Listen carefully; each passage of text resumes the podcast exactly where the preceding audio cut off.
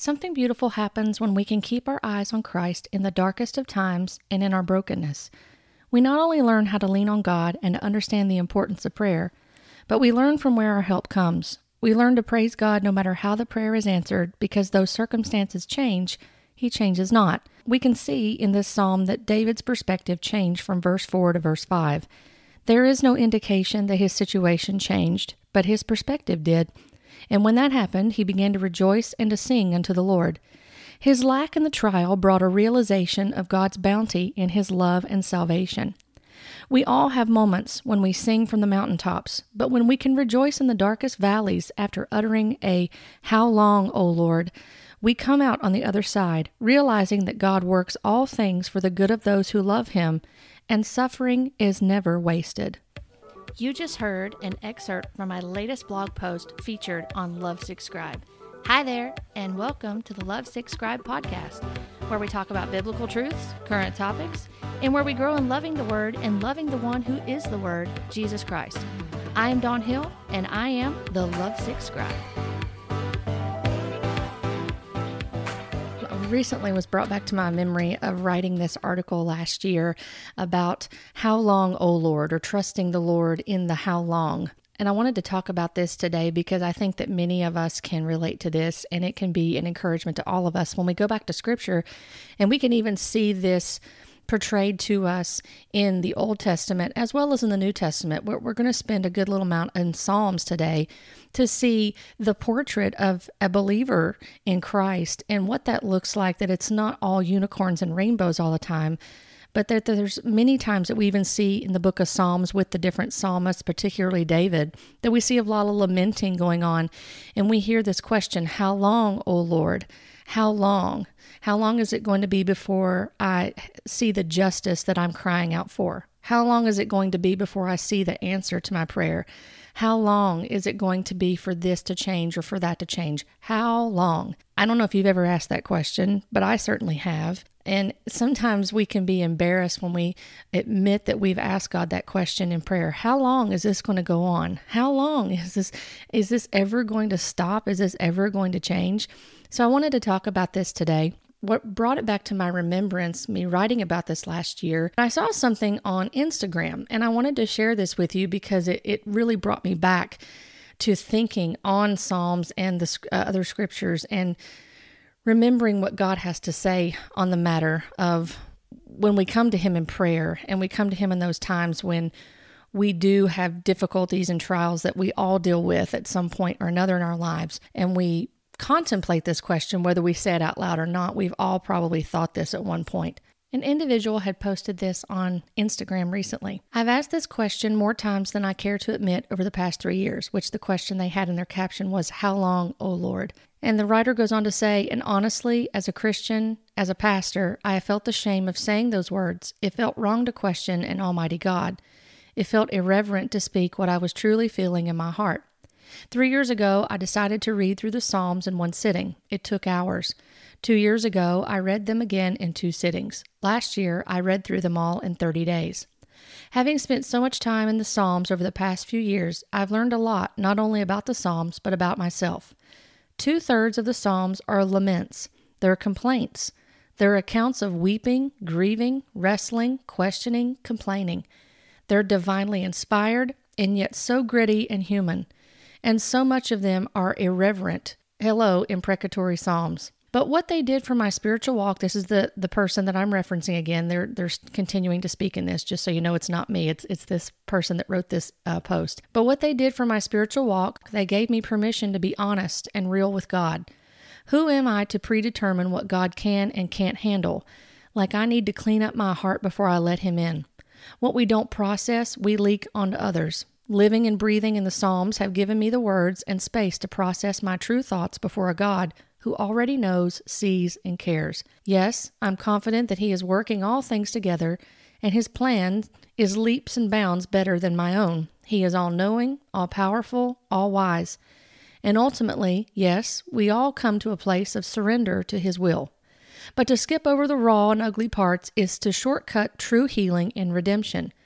The Sunday of redemption comes only after the Friday of shame and death. And for today, it's probably enough to sit with God and ask, How long, O Lord? And again, I think that all of us can relate to this at some point or another. I agree with this person that wrote this because it can seem shameful that we would ask God such a question.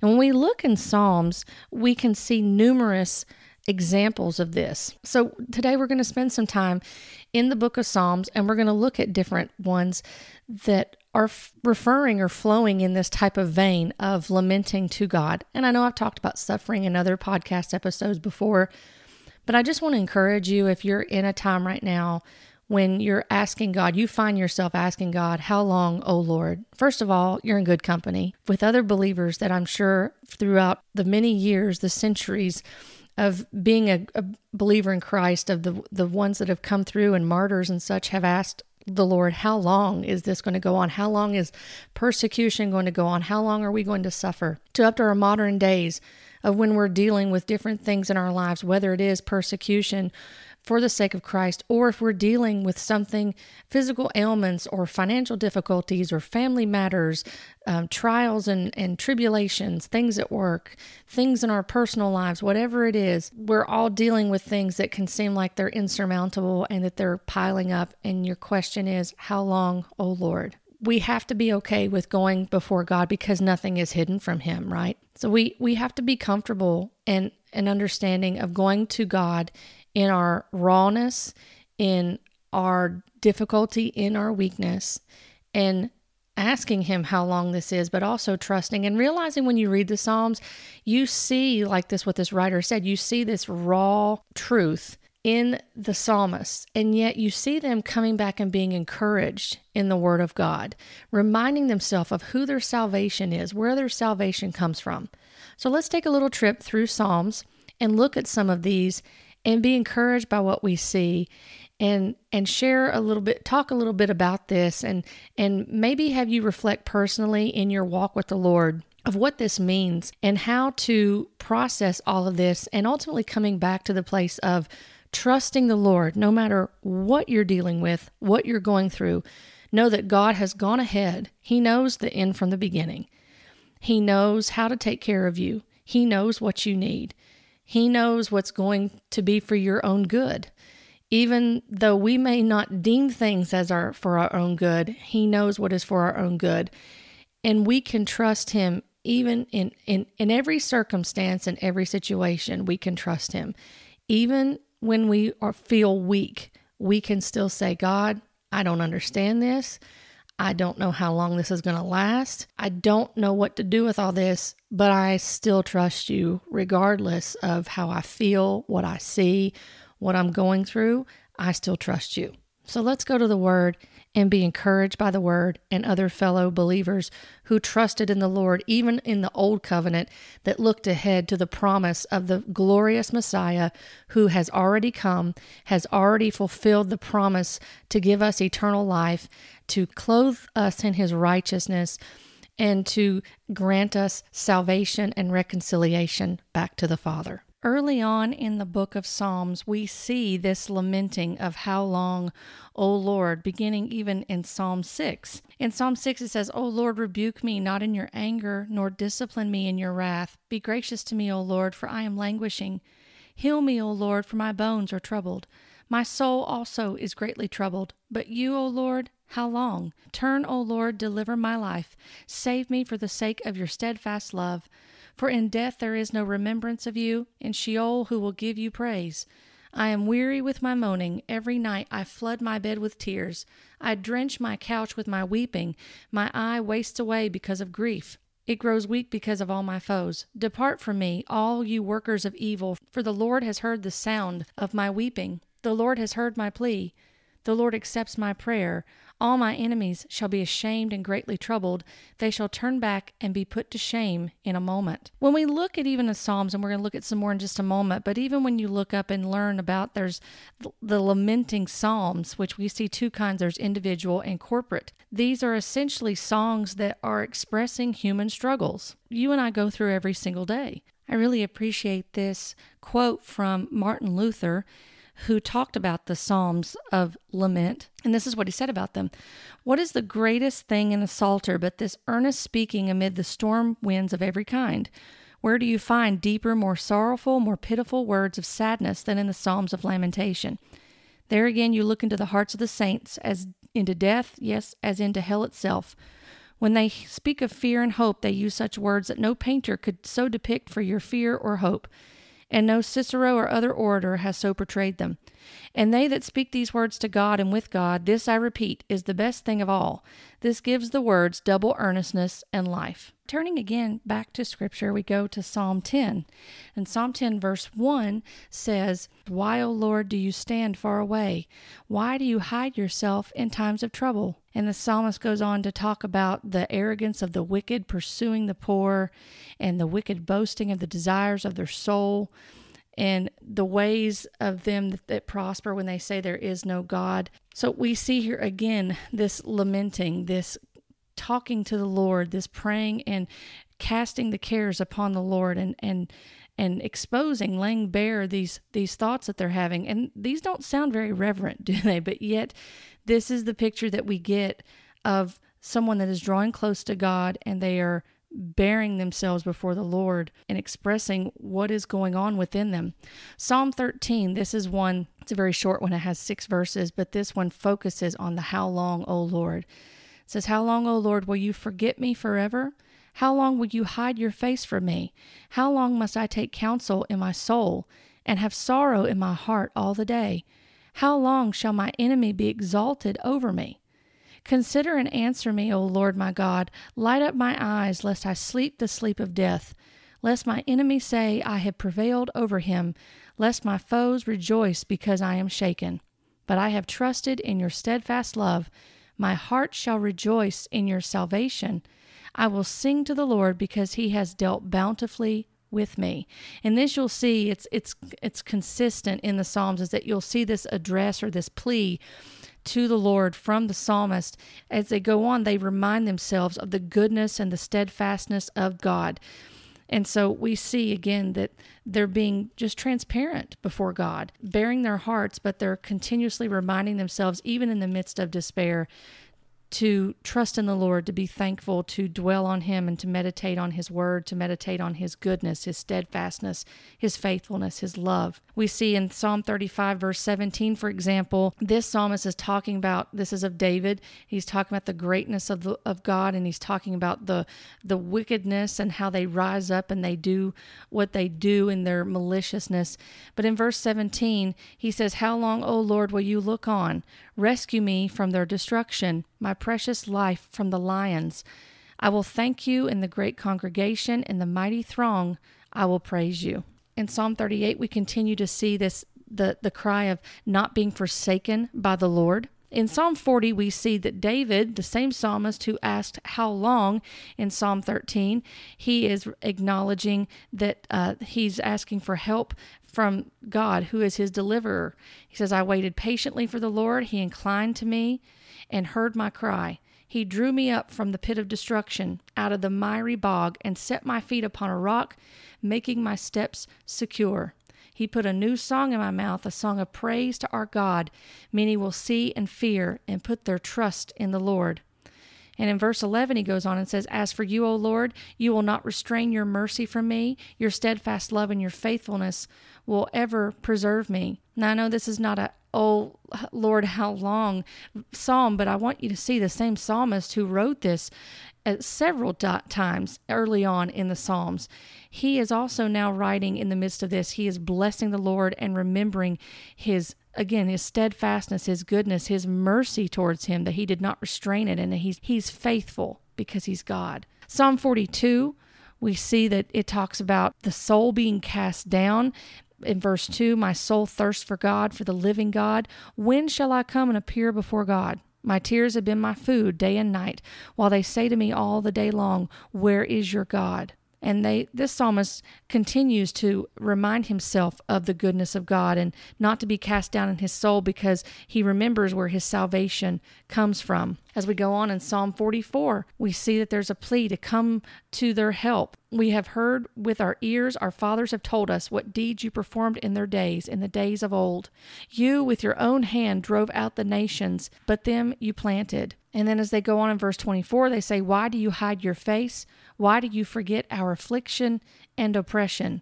So this is one of those community or involving just not just an individual, but the community lament. Psalm 79, verse 5 says, How long, O Lord, will you be angry forever? Will your jealousy burn like fire? And this psalmist has talked about this, is a psalm of Asaph, about the the nations have come into your inheritance. They have defiled your holy temple. They have laid Jerusalem in ruins. They have given the bodies of your servants to the birds of the heavens for food, the flesh of your faithful to the beasts of the earth. They have poured out their blood like water all around Jerusalem, and there was no one to bury them. And this psalmist is crying out for for vengeance, essentially, for justice. So we do see this as well this cry out for justice on the part of injustice that is going on and evil and atrocities. Psalm 88, verse 14, this psalmist says, O Lord, why do you cast my soul away? Why do you hide your face from me? So we see again this cry, this this psalmist is suffering, that they they feel helpless, they go on to say even in the following verse. Psalm 89, verse 46, this psalmist says, How long, O Lord, will you hide yourself forever? How long will your wrath burn like fire? Remember, verse 47, how short my time is, for what vanity you have created all the children of man. So we, again, I want you to see here that, that this is a biblical thing that's taking place and I'm, we're going to talk about this in just a minute. Why even talk about this? I know I've talked about suffering before, but I hope that this will bless somebody today that's a, a believer in Christ. If you're going through something that's difficult, and we all have those times where we're going through things that are difficult, you be encouraged. This is biblical what's going on here. And even in your cry your lament of going, God, how long? How long is is this situation going to continue? How long is this going to go on? How long is this evil going to persist? How long is this going to endure? How long is this going to go on?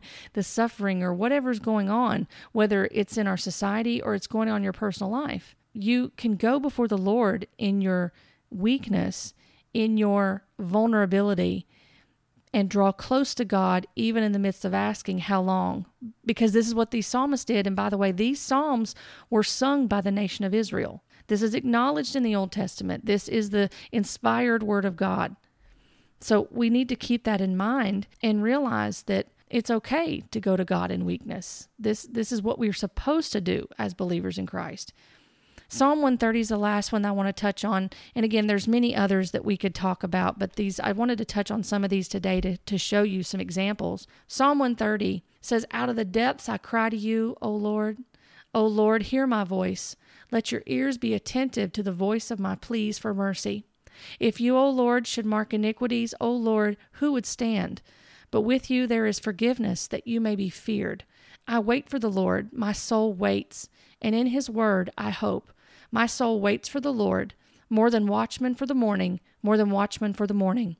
O Israel, hope is in the Lord, for with the Lord there is steadfast love, and with him is plentiful redemption, and he will redeem Israel from all his iniquities. So, again, you see this lament, but then you see this rejoicing that takes place at the end, this exaltation of God. We think about these different Psalms and we read them, they're expressing the raw nature of fallible man before a holy God.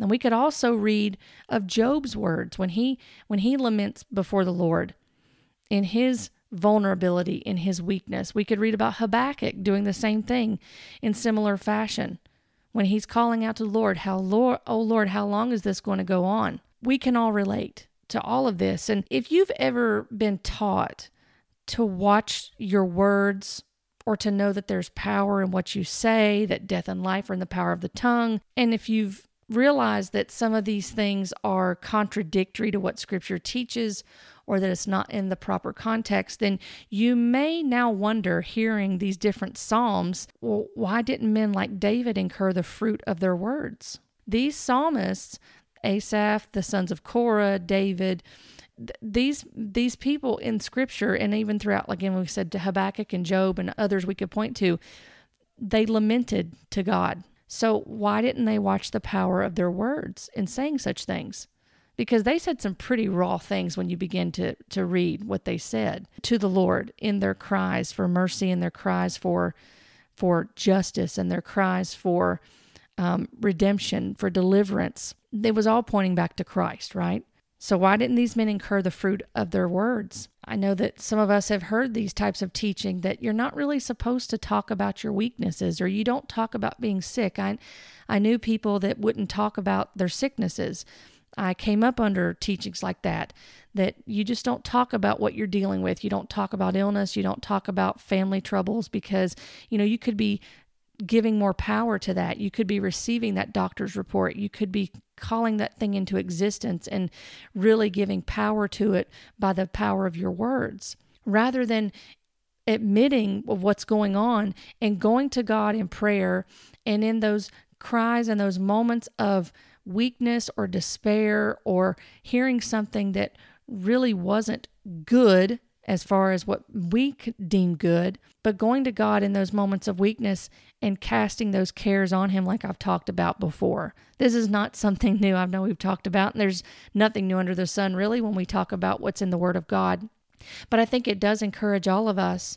I know it certainly encourages me as I think about things that I've gone through personally. There's people I talk to. I hope that it encourages them as a believer in Christ of things that they've gone through to turn back to Christ, to look on Him as the author and finisher of their faith, their faith in Christ to save them to, for the promise of eternal life, not the promise that they're not going to ever go through anything that's not difficult, because we're not promised that. I mean, our own Savior suffered, and yet sometimes we think that we can escape suffering. These are some of the things that we can look at when we're talking about this lamenting. If when you come out of the word of faith or any sort of teaching like that, is that you don't talk about that because you have no faith or you're being powerless or maybe you feel ashamed for having that weakness, for acknowledging that weakness because of old mindsets and old teachings, because there may be some shame that you feel in a sense because if you're going through a difficult time a, a, hard trial or a difficulty or someone you know that you love is going through a difficulty and you may feel the moments of shame or guilt because of that weakness because you feel like you need to be stronger and and and not give in to to worry which we shouldn't worry because worry is a sin. But at the same time we can cast that worry onto the lord. We cast those cares onto the lord and realize we're not robots. We are going to feel, we are going to go through difficult times, but we can go to the Lord with those difficult times. And when we look at scripture, when we look at Psalms, we have a beautifully raw picture that God recognizes as his inspired word. Well, we've got Psalms right in front of us that displays this raw truth, and it exposes the fact that everyone hurts, everyone suffers. The difference between us and unbelievers is that we can go before the throne of grace because of Jesus Christ. We're not promised as believers that we're not going to suffer. We're not promised that we're not going to have difficulties. But the difference is is that we can come before the throne of grace because of Christ. And we have a Father in heaven who loves us and he wants us to come to him in our brokenness and to pretend that we do not have anguish, that we don't have concern, that we don't have pain, that we don't have fear, is to deny God's omniscience because he sees it. He sees it. It does not diminish our faith in the Lord when we lament, when we ask God, How long is this going to go, God? How long? You know, in those moments where we ask how long, we need the reminders from Scripture to continue to encourage us, um, even in those times where we're going before the Lord and we're bearing everything before God. Second Peter chapter 3 verse 9 says the Lord is not slow to fulfill his promise as some count slowness but is patient toward you not wishing that any should perish but that all should reach repentance. And as we understand the patience of the Lord and what the the context of this of course is talking about the day of the Lord and talking about salvation and repentance coming to people. And some of us may be wondering, you know, how long is all this wickedness? That may be the question you're asking. How long, Lord, is all this wickedness in the world going to go?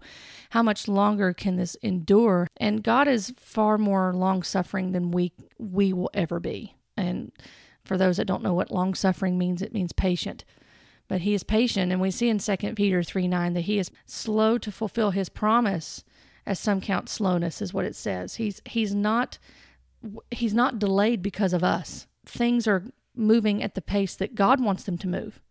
And that not only includes the the end of this age to go into the ages to come when when Christ returns again, but it's also an understanding that whenever we are going through things privately, uh, whatever we're enduring, is that we must understand that we're not delaying God. God is doing what he wants to do because he's sovereign. And we can be encouraged to remember that God is patient and long suffering. Our words and actions do not determine his ability to act. So when we go to him and we say, How long? How long is this going to go in my, in my life? How long is this going to go in the world, Lord? We also need to remember to rejoice.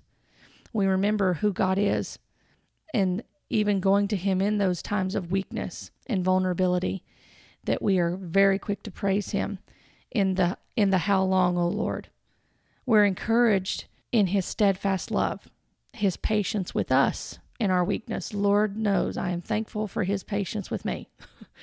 And that all things work together for the good of those who love him who are called according to his purpose and as i've said before and i'm sure other people have said all things work together for the good of those who love him. And that includes the things you and I don't think are that good because God knows from the end from the beginning. He knows. He knows what's going to be for our benefit, even when we don't understand that it's for our benefit, even until it's in hindsight that we understand what the benefit of that was.